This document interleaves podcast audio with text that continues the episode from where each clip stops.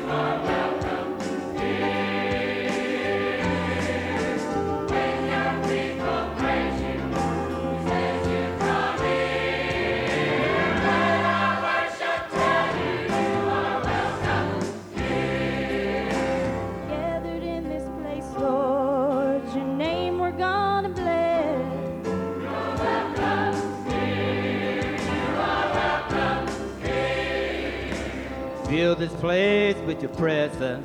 Come be our special guest.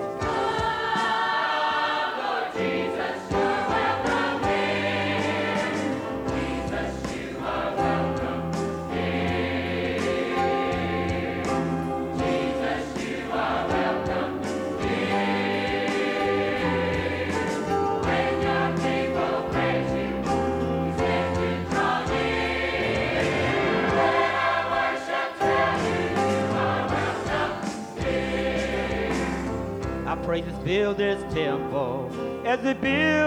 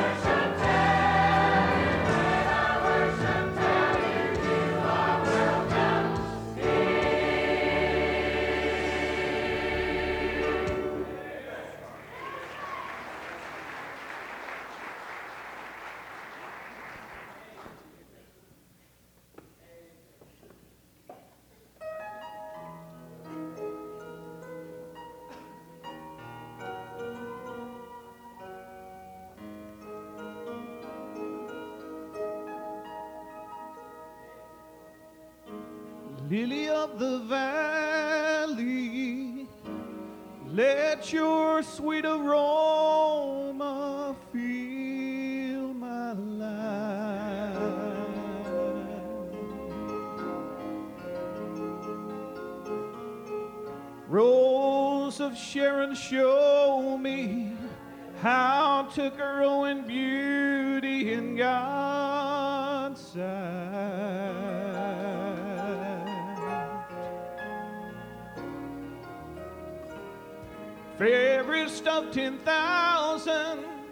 make me a reflection of your light.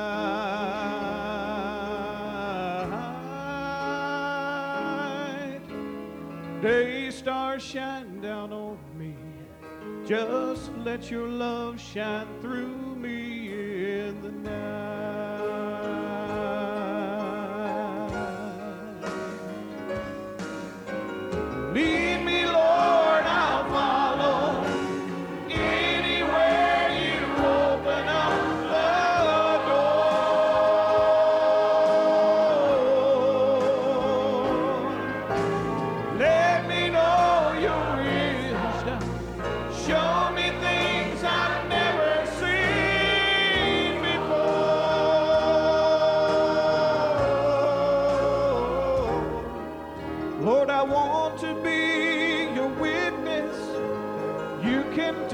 what's wrong and make it right.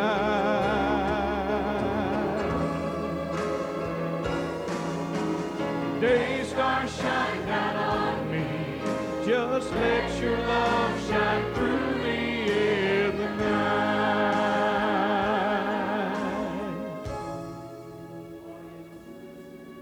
Lord, I see you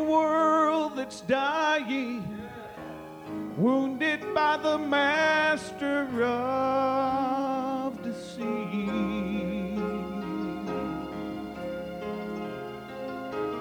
Groping in the darkness, haunted by the years of past defeats. But then I see you standing near me, shining salvation in your eyes.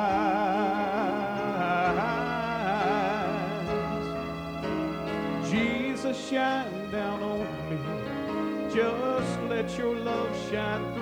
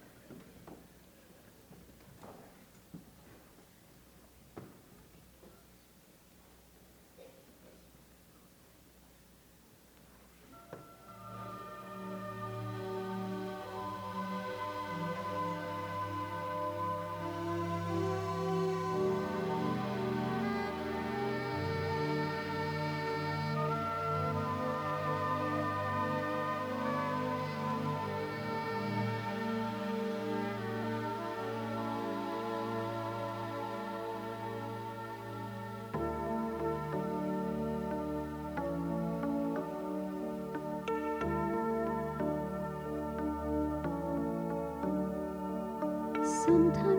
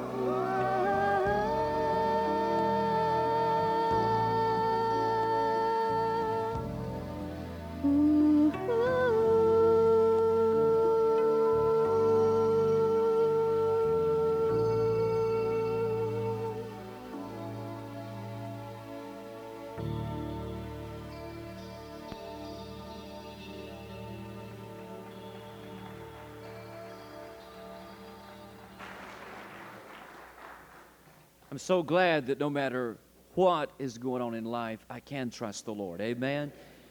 I may not know what the future holds and may not know what the next week holds, and there may be so much uncertainty about tomorrow, but I guarantee you one thing. As someone has well said, when I cannot trace him, I can always trust him. And I'm glad that I can. A joy to have Brother Dana Williams with us today. Many of you have met Brother Dana in the morning services of our Bible conference. I believe it's been four years. He has been our featured preacher in the morning services.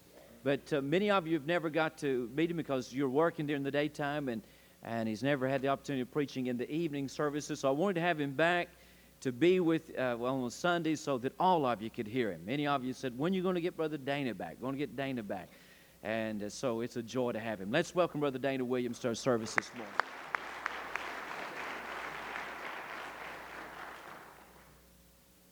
All right, let's take our Bibles, if you will. Kings, or First Samuel, excuse me, and chapter number 17.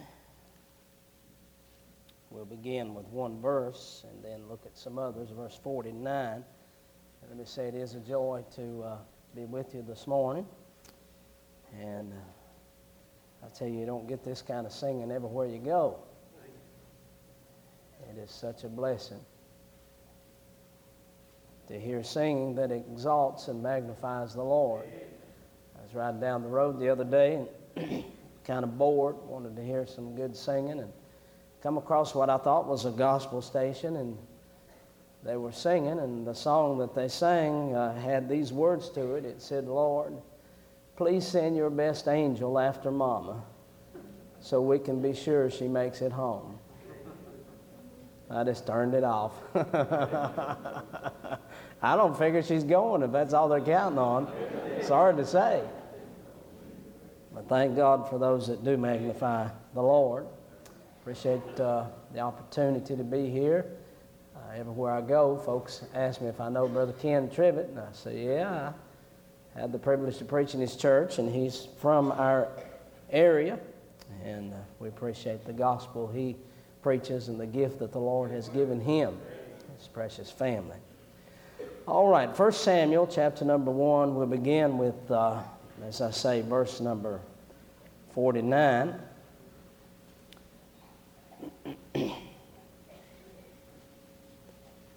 and David put his hand into his bag and took thence a stone and slang it. And smote the Philistine in the forehead, and the stone sunk into his forehead. And he fell upon his face to the earth.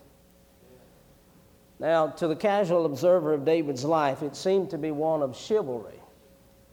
As he walked on the valley that day, a lad turned hero because he kills a giant, and then he seems to stroll off into the sunset.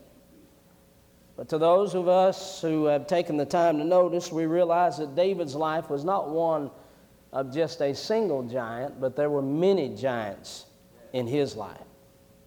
And this morning, it would be nice to say that there is only going to be one major trial, one great temptation that you would face.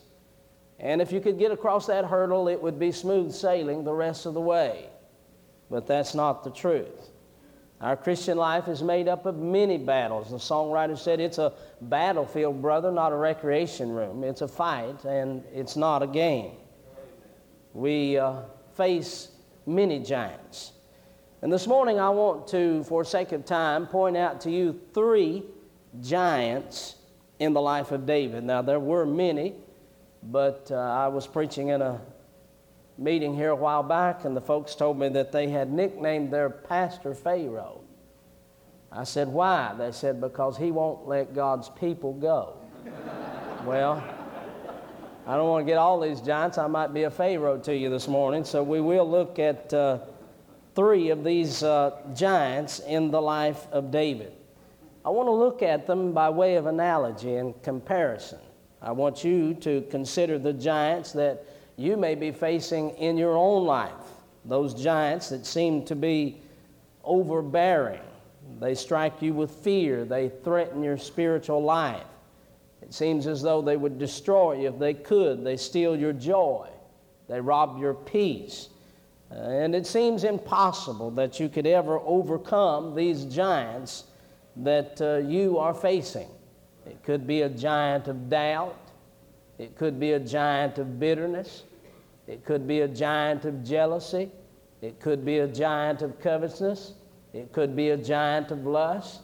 There are many multitudes of giants that we could be facing today. And I want you to consider those giants in your own life as we look at these three giants in the life of David. Now, the first giant I've read to you in the well known text in uh, 1 Samuel chapter 17, and that is Goliath. I want us to look at the second giant, or the second imposing figure that would destroy David, in uh, chapter number 18 and verse number 6. And it came to pass, as they came when David was returned from the slaughter of the Philistines, that the women came out of all the cities of Israel singing and dancing to meet King Saul with tabrets, with joy, and with instruments of music. And the women answered one another as they played and said, Saul has slain his thousands, and David his ten thousands. And Saul was very wroth, and the saying displeased him. And he said, They have ascribed unto David ten thousands, and to me they have ascribed but thousands. And what can he have more but the kingdom? And Saul eyed David from that day forward. It came to pass on the morrow that the evil spirit from God came upon Saul, and he prophesied in the midst of the house. And David played with his hand as at other times, and there was a javelin in Saul's hand. And Saul cast the javelin, for he said, I will smite David even to the wall with it. And David avoided out of his presence twice. And Saul was afraid of David because the Lord was with him and was departed from Saul. Therefore Saul removed him from him and made him his captain over a thousand. And he went out and came in before the people. And David behaved himself wisely in all of his ways. So we notice there the second uh, giant in David's life that would destroy him was the king giant called Saul. Now let's look at the third giant. It's found in 2 Samuel and uh, chapter number 11.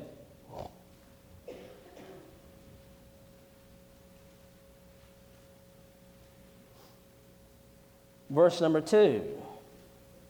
And it came to pass in the evening time that David arose from off his bed and walked upon the roof of the king's house. And from the roof of the king's house, or from the roof, he saw a woman washing herself. The woman was very beautiful to look upon.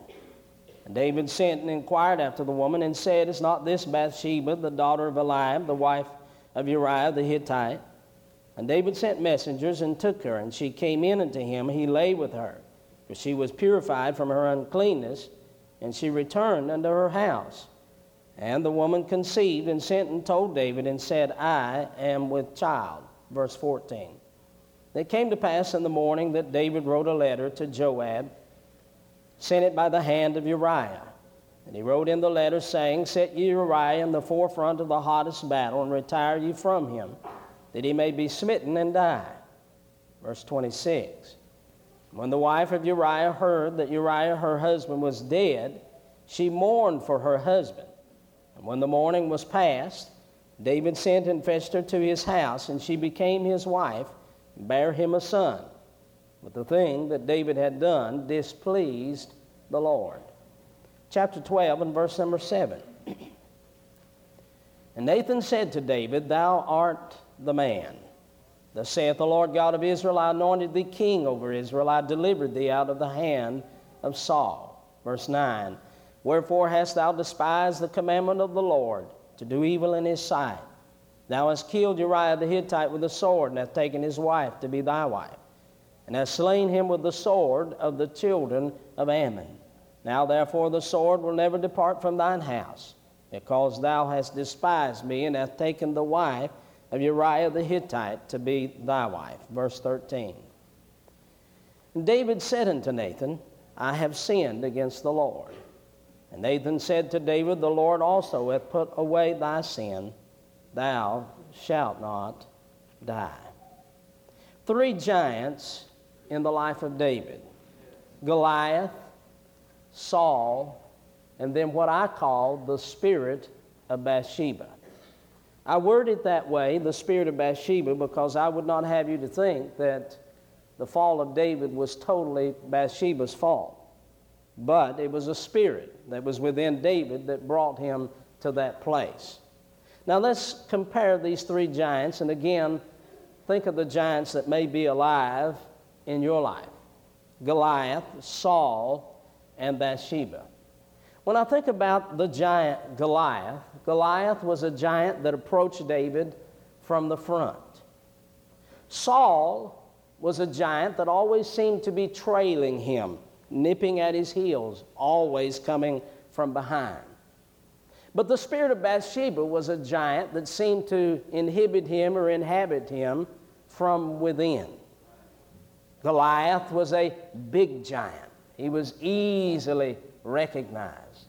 Saul was a bad giant with his evil spirit always coming after him.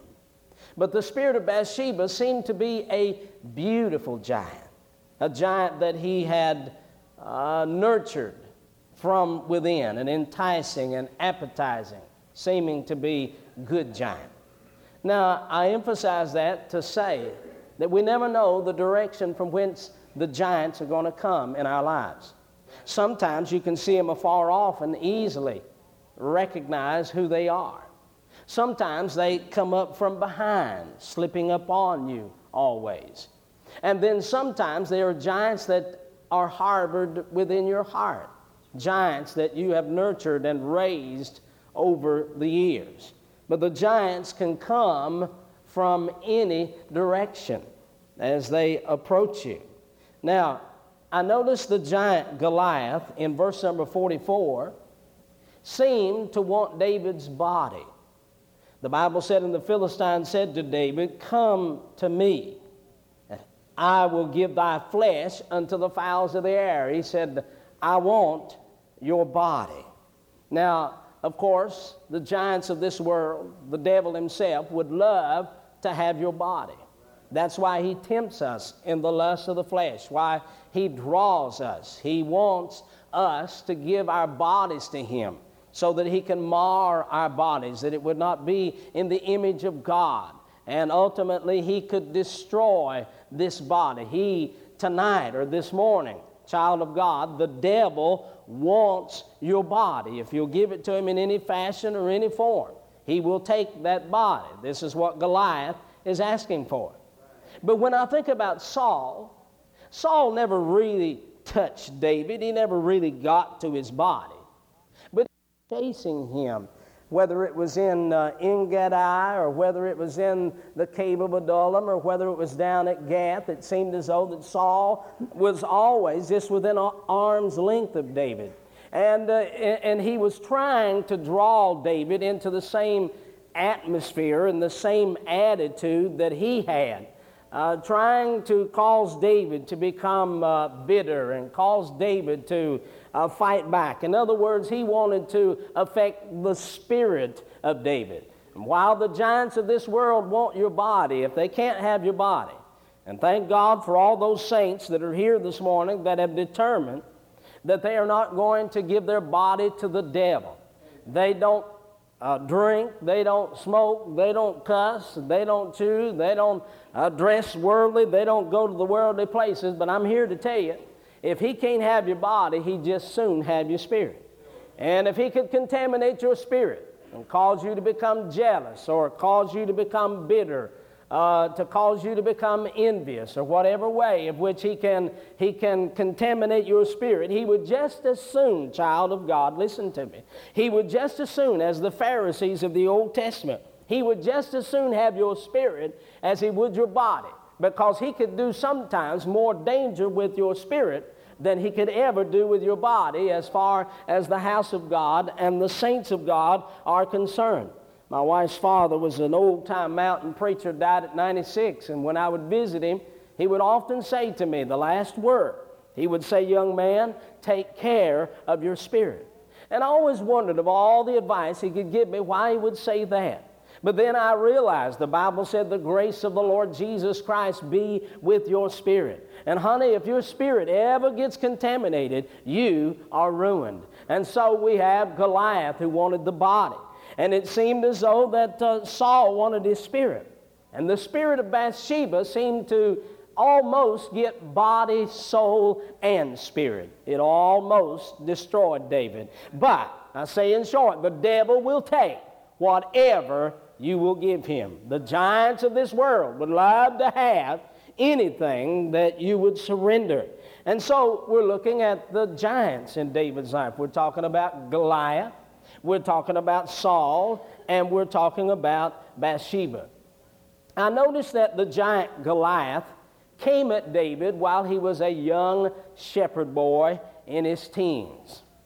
I noticed that uh, the giant Saul came at him when he was a soldier in the army, somewhere in his early 20s. But the giant of the spirit of Bathsheba reached him when he was on the, at the pinnacle of his ministry. He was the king on the throne and probably in his early 50s. Now, when I thought about the giants and that the timing of which they came after David, I realized that there is really never a time of which you could say that I am free from the giants. I, I realize, young people, while you're in school, that uh, there are many giants there, and we often say we need to pray for our young people because they are facing more today than they ever have, and I believe that. But, young person, I have no, I cannot encourage you and say when you turn 21 that the giants will be gone and you'll face no more trials or temptations. Or when you get married, that you'll be, you'll be over the hurdle and, and, and uh, everything from there on out will be smooth sailing. No, there's never a time, as long as you are in this body, and as long as your body contains your spirit and, soul, and your soul, you will be facing some kind of a giant.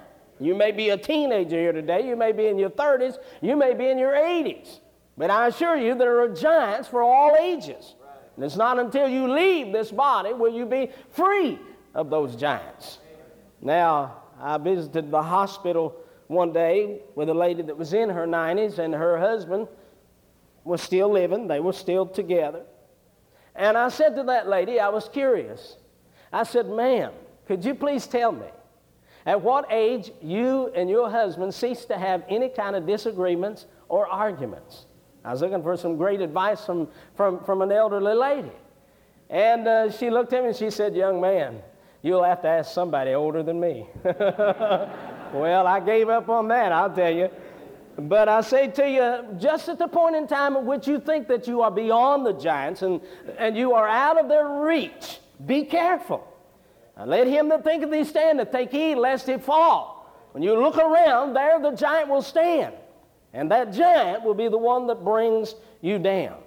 Now we're looking again at the giants Goliath, Saul, and the spirit of Bathsheba. Now, when I think about the giant Goliath, the good thing about him is he only took minutes to be gotten rid of. Well, no more than an hour or two, because the same day that David came down in the valley, it was the same day that Goliath was killed and beheaded.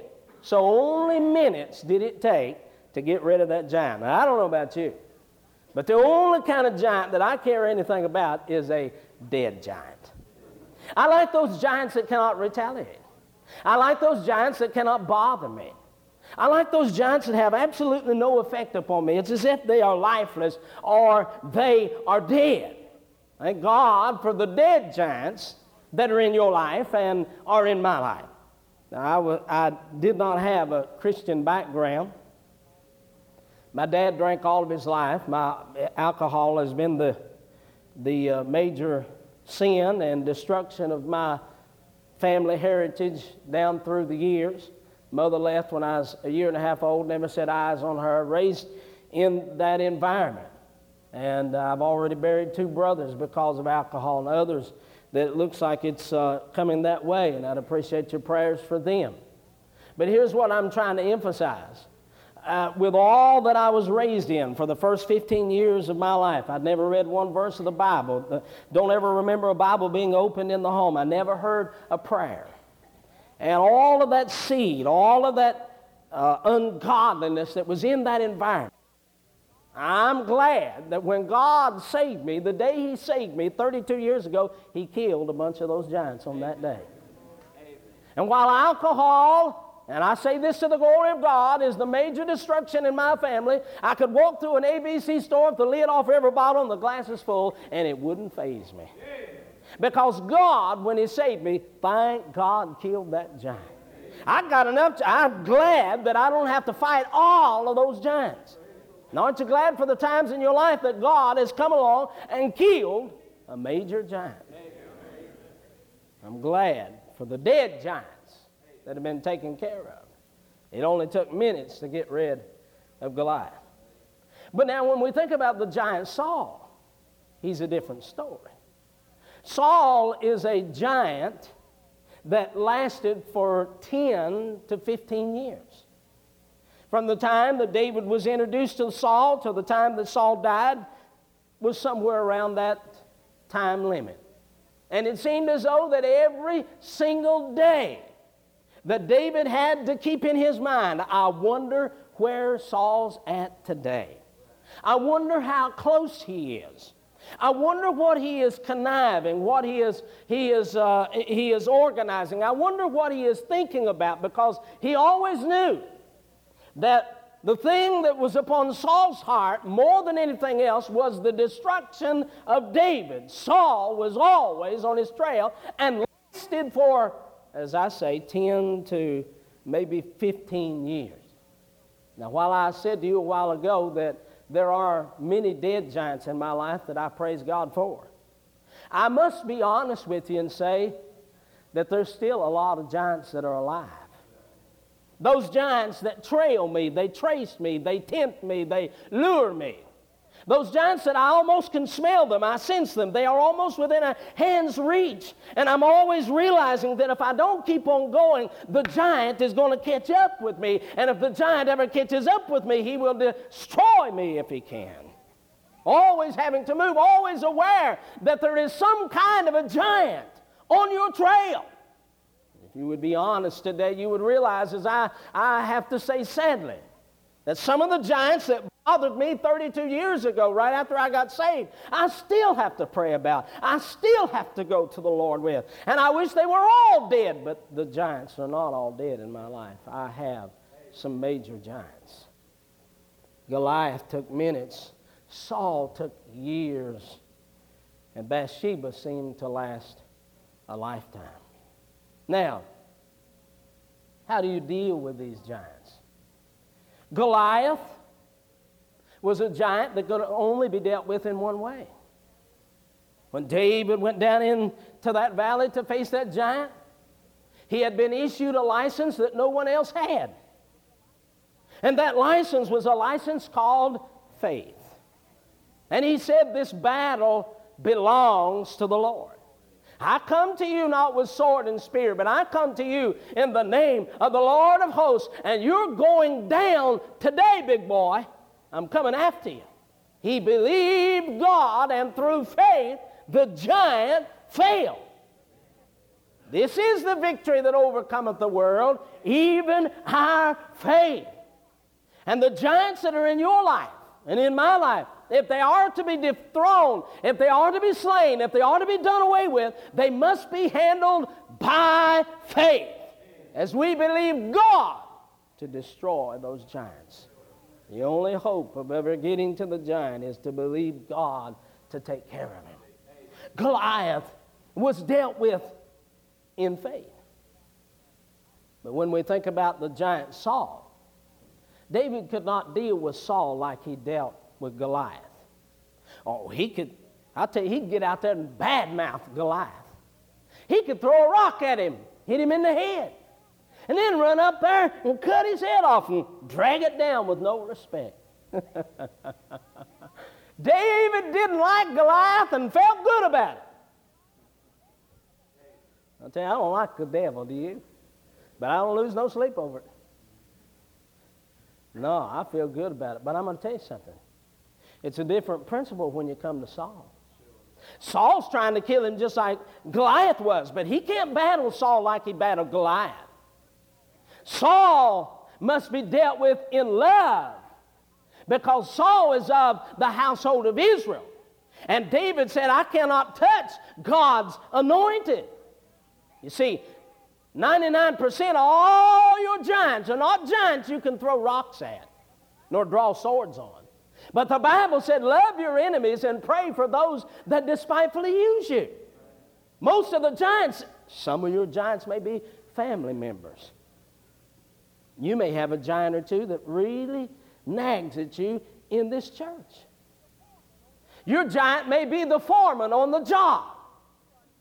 I'm here to tell you, you are never issued a license to retaliate and to become bitter and to use your spirit to try to get back or to get vengeance at someone else.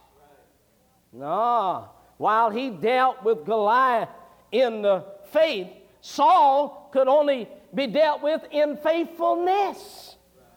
Here is the key to it. The Bible said in verse 14 B.R. Lakin said that every now and then in your church, you ought to take a guy and promote him. Then you ought to turn around and demote him. And if he gets mad, that proves he shouldn't have been promoted to start with. Well, David is promoted by Saul, but then in verse 13, he is demoted. So what's he do? Quit the church? What's he do? Fall out with God? What's he do? Say, well, you know, folks are going to treat me this way. I'm just going to stop. I'm going to quit. No, the Bible said in verse 14, and David behaved himself. I'm going to tell you when the giants of life come after you for the most part. You cannot draw a sword nor throw a rock. You must keep on walking with God and keep on being faithful, and you let God take care of those giants. Don't you get in a battle with them. Don't you be drawn into the warfare. You behave yourself. He said, Well, if she hadn't said it about me, I wouldn't know. You behave yourself. That is, that is what David did. That is what we are to do. We are to behave ourselves. Not take on the spirit of antagonism and the spirit of this world, but to love one another and pray that God would take care of the giants. I heard about a woman that got, had gotten bitten by a dog. She went to the doctor and he analyzed her and he said, uh, Ma'am, I hate to tell you this, but that dog had rabies. And uh, she grabbed a notepad and began to write some things down quickly. And he said, Ma'am, well, I'm curious, what are you writing? She said, I'm writing down everybody's name I'm going to bite. Ah, oh, this is not to be the attitude of the child of God. No. We cannot lay our hands on one another. We cannot throw stones at one another. We cannot draw knives on one another. We can pray one for another, love one another, and ask God to take care of the issues at hand. Goliath could only be dealt with in faith. Saul could only be dealt with in faithfulness. But the spirit of Bathsheba could only be dealt with in forgiveness. Now, there's two sides to the coin of forgiveness. One is the warning that David would give all of us and charge us, and if you're children of God, you know this. You do not take for granted the forgiveness of God. Go out and live in sin and say, well, you know, when I'm finished, I'll all, I can come back and he'll always forgive. Well, the thing that troubles me about that is, is that the Bible said the sword never left David's house. And even though David was the apple of God's eye, he still would have to pay for the sin that he had committed. And the seed that we sow will always come up. And therefore, if you have intentions on playing with sin and in sin, we must realize and say to ourselves, we're going to have to pick up the tab on this. And the most expensive thing in this world is sin. And David would tell you, you don't want to pay what he had to pay for sin. But I say to you, forgiveness has that warning side to it. But on the other side, it has the promise If you are here this morning and you have played with sin, you have committed an atrocity, you have mingled in iniquity, I've got good news for you. If you will turn from that and turn to Christ, there is forgiveness for every man, woman, boy, and girl. The words of Christ from the cross when he cried out, Father, forgive them. The heart of the gospel is, forgive them. And I'm glad, no matter where I go, I can take the wonderful, glorious message to sinners and saints alike God does forgive. And I need that forgiveness. I needed it 32 years ago. I need it this morning. How blessed it is to know that it is the heart of the gospel and the great need of the saint forgiveness. Now, my last thought in the comparison, and I hope you're thinking about the giants in your life. May the Holy Ghost bring it to mind. Goliath was a giant. Though he wanted to kill David, Goliath was used as an instrument to exalt David. Isn't it amazing that the great trials in our lives sometimes are what bring us out? Goliath exalted David. How, how did David get on the map in Israel? How, how did Saul know about? How did the Israelites? How did these? How did they know about David? They knew about him because he killed a giant that was nine foot and so many inches tall. Put him on the map. Sometimes your greatest trials, God will use to get you to where He wants you. Goliath exalted him. Now, the giant Saul seemed to temper David. God wanted David to be a king that would please him. And so, what he did is he let Saul chase after him for 10 to 15 years. And every time he looked back and saw Saul, God would say, That's not what I want. That's not what I want. That's not what I want. So when David got to the throne, he knew what God didn't want because he'd been looking at him closely for 10 to 15 years. And you see, sometimes God puts those people in your lives whether on the job, in the church, and even in the home, maybe your own children, that stir you up, rub you the wrong way, bring out the worst in you because God is showing you what He does not want. He is tempering you, preparing you for the days ahead through the temptations, the trials, and the battles and the warfares that are at hand today. Goliath exalted David, Saul tempered David. But the spirit of Bathsheba, I believe, humbled David. Humbled David. Now, I want us to weigh out the first and the last in our closing. I, I, want, I want to consider Goliath and, and then Bathsheba. I would say, and I believe this, that Goliath was ordained of God. I believe God had that battle set up, ordained of God. You do know that in Scripture that there are those people that it would have done you no good to pray for. Judas Iscariot was one, a devil from the beginning. Goliath was on the enemy's side from day one and was ordained of God that he would face this death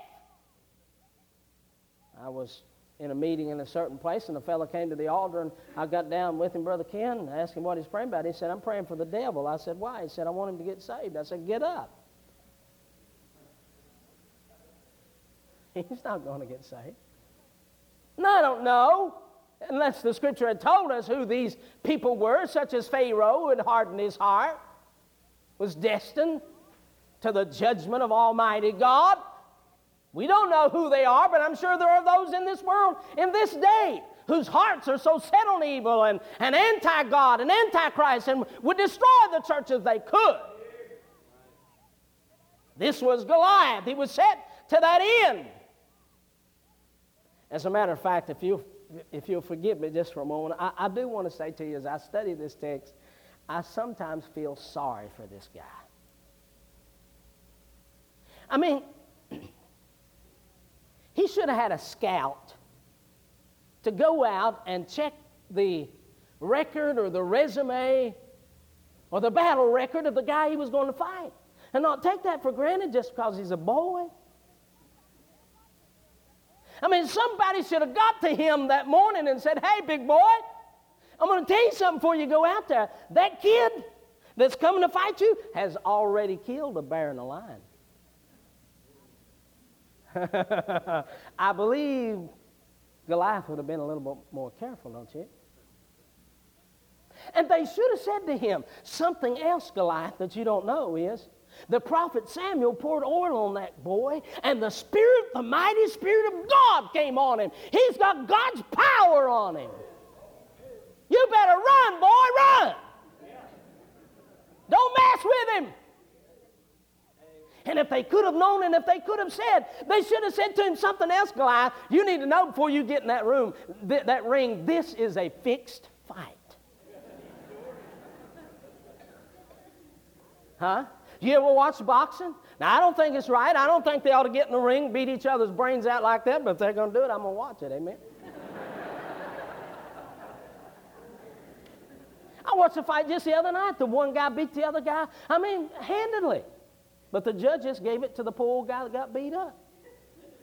I said, that's a fixed fight. But you see, this fight can only turn out one way. David's on the winning side, he can't lose.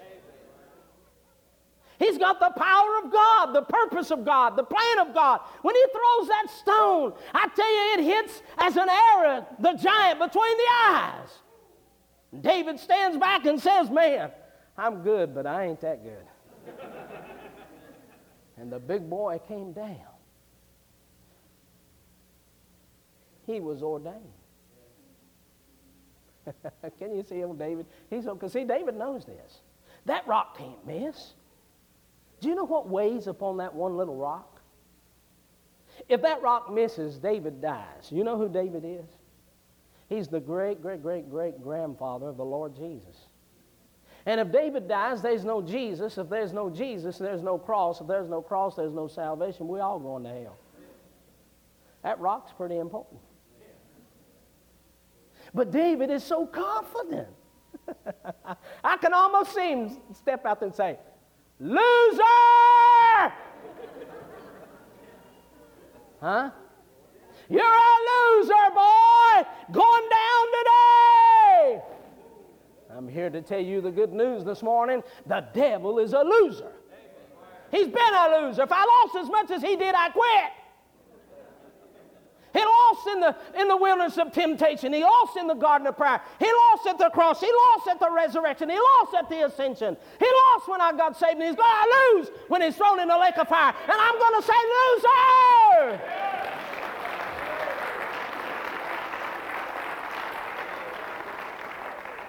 Goliath is ordained. He's going down. But you know, I want to move to Bathsheba. She I could not say that Bathsheba was ordained of God because if I did, I would excuse David's sin and your sin and my sin. If there's sin in our lives, it's always our fault, not God's fault. So I would not say that Bathsheba was ordained of God, but could I say that Bathsheba was allowed by God? You see, God could have changed and altered the situation on this day so the sin would have never happened. He did it many times in Scripture. I thought about when Haman was going to hang Mordecai. The king couldn't sleep, called in the scribe, and the scribe read about how Mordecai had saved his life, and it turned the whole thing around. If you're here this morning, you hadn't fallen into sin to any great degree, don't stick your chest out. It's because God many times altered situations to keep you from it. I'm in 32 years walking with the Lord, but I can't tell you it's because of me. I can only say it's because God has guarded me. Allowed. Allowed. But someone would say, why would God allow these giants? Why doesn't He, when He saves us, do away with these giants? Because God uses giants to keep us humble. And you see, all of us here this morning, if we spoke the truth, would have to say, we have fallen to some degree.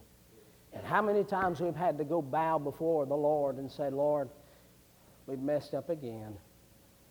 We need your grace and your help. We have found out we are not sufficient. We are not strong within ourselves. We are weak. We cannot stand against these giants. Oh Lord, we need your help. Because you see, He wants to master your giants. He's the only one that can. That's the truth of the matter. You're not able to face any of the least of the giants. But He can. Now, again, I was raised in West Virginia back when I was a boy. I used to go up to the country store, pick up bottles and take them up there and trade them in for a cake or a pie or something to drink. And I had some brothers older. All, all, I was the youngest in my family. Had five brothers older than me, and there's a blessing to that, and there's a curse to that. But the blessing of it was is when I'd go up to that store, several times I met an old boy up there that was five years older than me. He was the same age as my brother Reed. And did you ever look anybody in the eye, look somebody in the eye, and you could just tell for some reason they didn't like you? I could tell he didn't like me. And I could see in his eyes that he'd like to beat me severely about the head and shoulders. But he would always say, Dana, where's your brother? Where's Reed at? Well, I was pretty smart. Now, I wasn't saved and I lied a lot, but I saved myself a few whoopings, I'll tell you that. And I'd always say to him, he's a heading up the road. Because I knew he could whip me. He knew he could whip me, but he was afraid of my big brother. Huh? I'm here to tell you, you're no match for the devil. I'm no match for the devil. We can't handle him. He can whip us anywhere and anytime, but he's afraid of my big brother. The Lord Jesus has already whipped him, and he can take care of all the giants if you'll just bring them to him and say, Lord, would you take care of this giant? The next time the old devil comes knocking, just look over and say, Lord Jesus, would you answer the door? Let him go to the door and open it up. And can you see the devil's eyes when they get that big around? And he says, I wasn't expecting you. The Lord Jesus is sufficient for the giants of our lives. What kind of giant you facing today? Let's stand and bow our heads. Our Father, would you take these truths and minister them to our hearts as we battle with the giants? May we humble ourselves and confess, Lord, we need you. We need your strength and your grace that is so sufficient in our weakness. Speak to hearts this morning. You know those that are wrestling, those, Lord, that are hurting, those, Lord, that are facing the giants. You give them victory in Christ Jesus' name and for his sake.